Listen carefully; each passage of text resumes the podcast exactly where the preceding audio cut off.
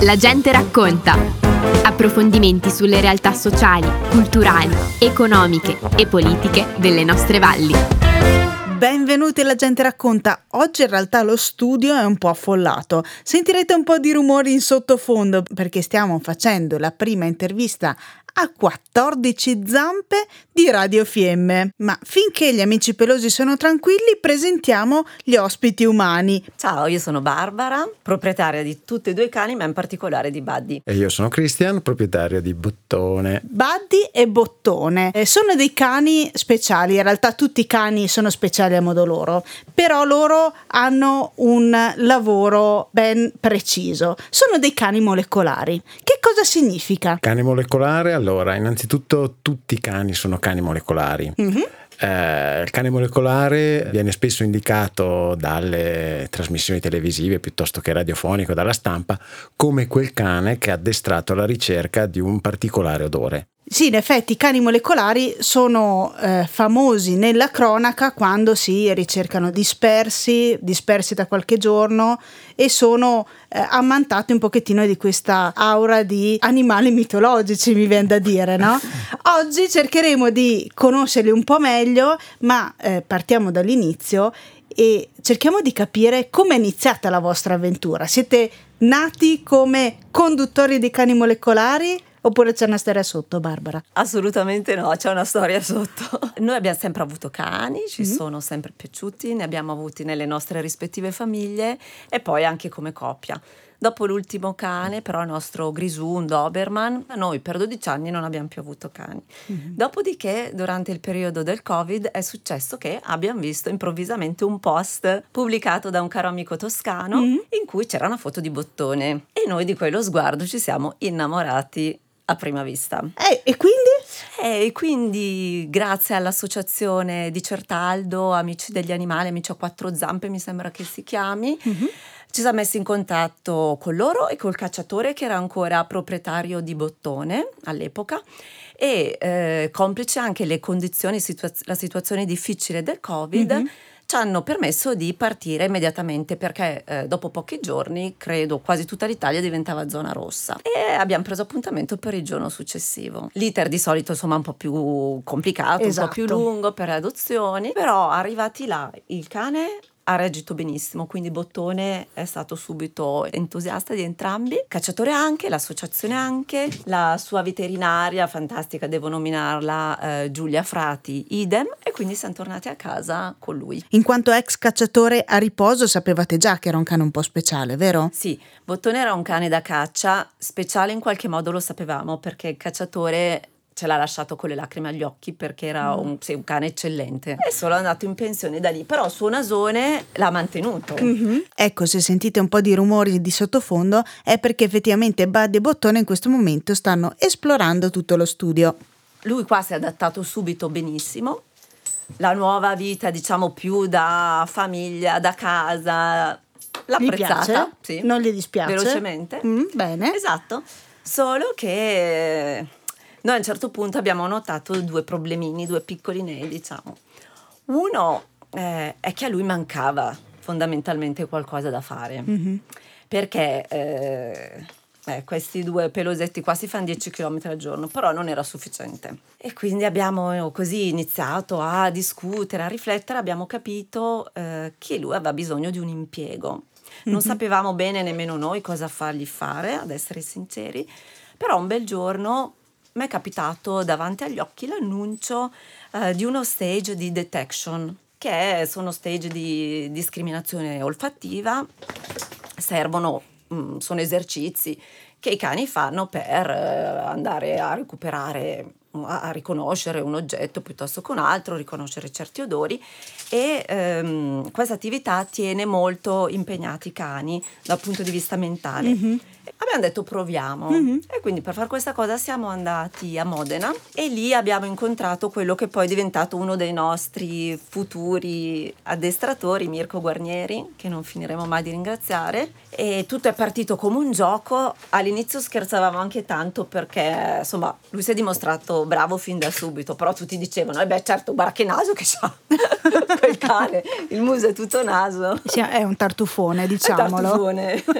esatto. Bottone è sempre stato condotto da Christian e Mirko appunto ha proposto a Christian dopo un periodo anche relativamente breve di proseguire insomma mm-hmm. con questo lavoro. Sì, raccontami sì. invece come è arrivato Buddy. L'altro problemino della vita di Bottone è che lui è vissuto sempre con la sua mamma e ha sempre lavorato in muta. Quindi sì, va bene i suoi umani di riferimento, però lui voleva qualcuno che parlasse la stessa lingua. Un compagno di merende, insomma. un compagno di merende.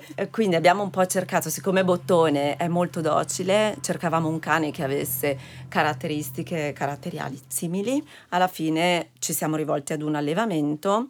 Abbiamo optato per lo spinone perché comunque è un cane dal carattere mite, assolutamente non aggressivo, eccetera, ci sembrava adatto. Ci siamo rivolti all'allevamento di Rimnis perché è un allevamento molto serio, si occupa di selezione della razza. È arrivato Buddy, il nome Buddy è proprio perché noi stavamo cercando un compagno, un compagno. e un amico di vita eh, per Bottone. L'abbiamo preso che lui era un cucciolino perché aveva quasi, diciamo, tre mesi. Bottone è stato bravissimo perché è diventato il suo mammo fin da subito. sono due maschi, sono attualmente ancora tutti e due interi, eppure insomma vanno d'amore d'accordo. Che cosa vi hanno insegnato tutti e due i cani in questo periodo di scoperta e di crescita assieme? Devo dire che eh, il percorso che abbiamo fatto ci ha aperto gli occhi sulle potenzialità che i cani hanno. Mm. Eh, noi siamo abituati a vedere il cane o da caccia, il cane da passeggio, il cane addirittura nelle borsette. Da compagnia, da toy, compagnia, no? eh. e, e, ovviamente queste cose le fai, le sa fare bene, ma in realtà il cane è una risorsa importantissima e ci ha insegnato a fidarci pienamente di, delle loro intuizioni e del loro modo di, di stare nel quotidiano. Una cosa che mi piace dei cani e che mi piacerebbe riuscire a mettere in atto tutti i giorni è il vivere il momento quindi apprezzare quello che hanno e godersi il momento che stanno, che stanno appunto vivendo. Nell'attività che noi portiamo avanti ho imparato ad avere fiducia sia in Badi che in Bottone, perché ad esempio nelle segnalazioni che loro fanno, prima avevo il dubbio, adesso ho imparato a fidarmi. Se loro segnalano vuol dire che hanno effettivamente trovato qualcosa. Sei diventato tu il compagno fedele e fidato? Io sono il compagno come lo è Barbara e i cani in modo particolare i cani da detection, sono dei cani che eh, hanno bisogno di un conduttore, perché il conduttore ovviamente sa leggere il cane, ma sono eh, addestrati in modo tale che se io dovessi essere ammalato e non potessi uscire per una ricerca, il cane lavora con un altro conduttore. L'importante è che questo conduttore abbia già lavorato col cane per saperlo leggere, perché mm-hmm. il cane ti dà delle indicazioni nel momento in cui fa un ritrovamento ma tu lo devi sapere interpretare. Facciamo un passo in più in questo lavoro di ricerca. Come funziona e come vi chiamano, come, come procede il vostro lavoro di ricerca che è diverso da quello della ricerca dei cani antivalanga o del primo soccorso? I nostri cani operano esclusivamente nella ricerca di tracce ematiche e resti umani, uh-huh. quindi non siamo in operatività nell'emergenza, uh-huh. perché nel nostro caso l'emergenza non c'è quindi è bene che in quei casi entrino immediatamente in atto i cani da catastrofe, in quanto hanno un tempo molto limitato per la ricerca di eventuali superstiti. I nostri cani entrano in attività anche parecchi giorni dopo, per non parlare di anni, perché comunque il fatto importante del, della detection è quello che l'odore rimane per molto tempo. Mm-hmm. Il fatto che eh, noi abbiamo a che fare con delle famiglie normalmente che hanno perso un caro, vuoi per, eh, per un incidente piuttosto che per altre situazioni, è un problema non indifferente che ci mette anche dal punto di vista diciamo, umano e eh, emozionale in prima linea in maniera anche abbastanza pesante. Mm-hmm. Quindi noi cerchiamo, nel caso delle famiglie dei dispersi, di eh, portare una luce nel ritrovamento magari del corpo o di un resto della persona scomparsa. Questo ovviamente non va a togliere il dolore, perché il dolore rimane, Chiaro. ma toglie il dubbio. Quindi non hai più il dubbio di dire ma dov'è, dove sarà, col ritrovamento poniamo pace almeno a questo, a questo forte dubbio. O alla sicurezza del mancato ritrovamento. Nel senso o alla che... sicurezza del mancato ritrovamento. Infatti, quando noi usciamo nelle ricerche, sia che si trovi o che non si trovi la cosa che stiamo cercando, eh, è comunque un risultato che portiamo a casa perché nella ricerca di persone scomparse, quando andiamo a fare un'area, come è capitato un mese fa in Val d'Aosta, un'area molto ampia all'interno del Parco del Gran Paradiso, siamo riusciti ad escludere delle aree, quindi le ricerche non si faranno più in quelle aree perché se il cane non ha trovato vuol dire che in quell'area non c'è nulla.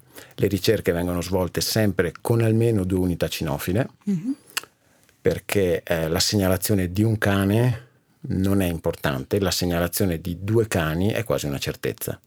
Quindi nel caso in cui due cani dovessero segnalare un'area, e questa è una cosa divertente che durante le, gli addestramenti eh, gli istruttori ti dicono tu non devi vedere la traccia, fidati del cane, perché il cane riesce a identificare anche una goccia di sangue, tu ovviamente non la vedi, ma il cane te la sta indicando.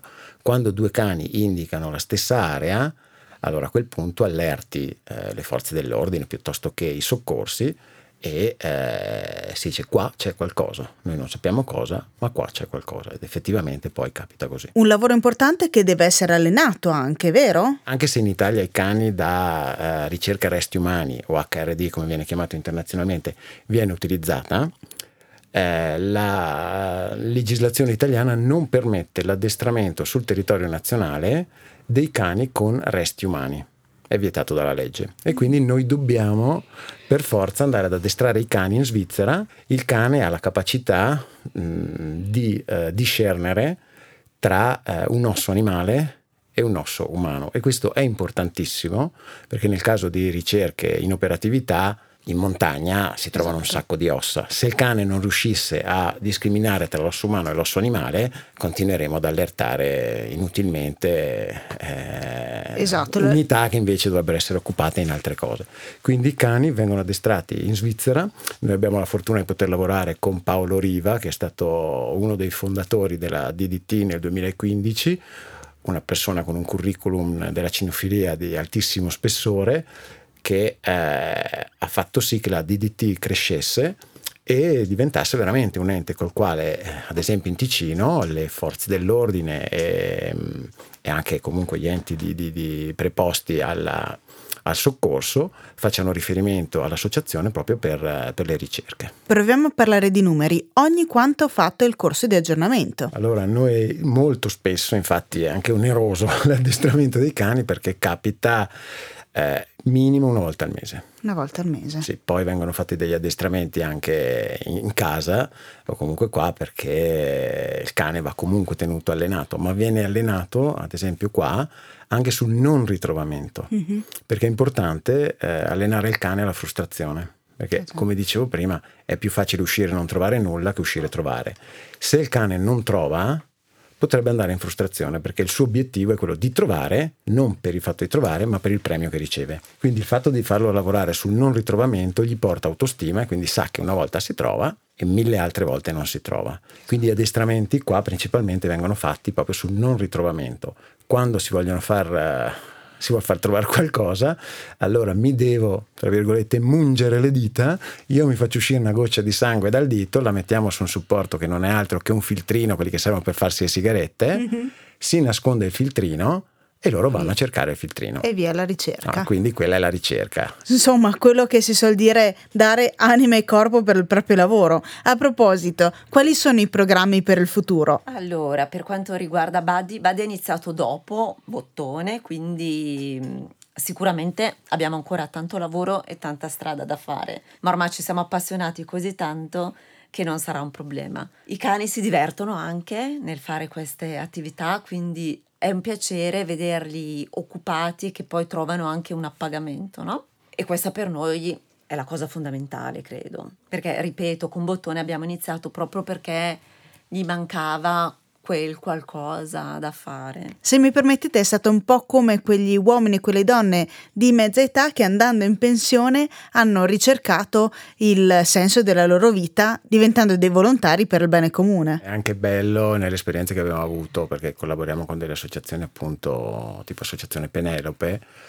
eh, quando ti incontri con i familiari, vedere come i familiari guardano i cani nella speranza che gli possano portare un po' di pace. Quindi si crea un feeling col cane che è indescrivibile. È un grande impegno, ma dà tante soddisfazioni. Eh, ovviamente il fatto di adottare un cane deve essere condiviso con tutta la famiglia, perché tutti quanti si devono rendere disponibili, perché il cane ha delle necessità. Il bello del cane è fare l'attività col cane, avere solo il cane per tenerlo in casa e fare l'uscita di 5 minuti non serve a niente. Il cane deve lavorare.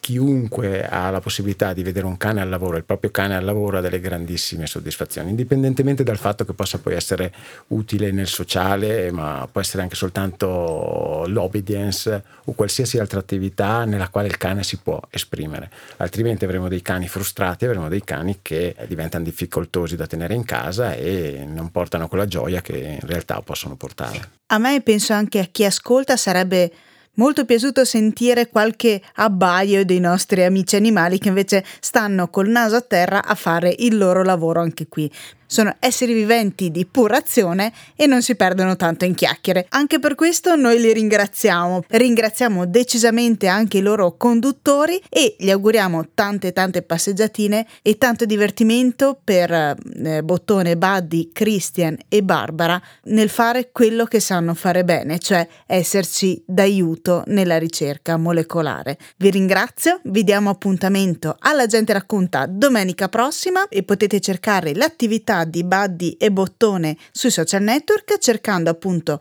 Bottone e Buddy HRD Dogs. Date un'occhiata anche a HRD Dogs Ticino perché vale la pena. Grazie, grazie. mille. Grazie, a, grazie a voi dell'ospitalità. E grazie agli ascoltatori. Abbiamo trasmesso La gente racconta. Approfondimenti sulle realtà sociali, culturali, economiche e politiche delle nostre valli.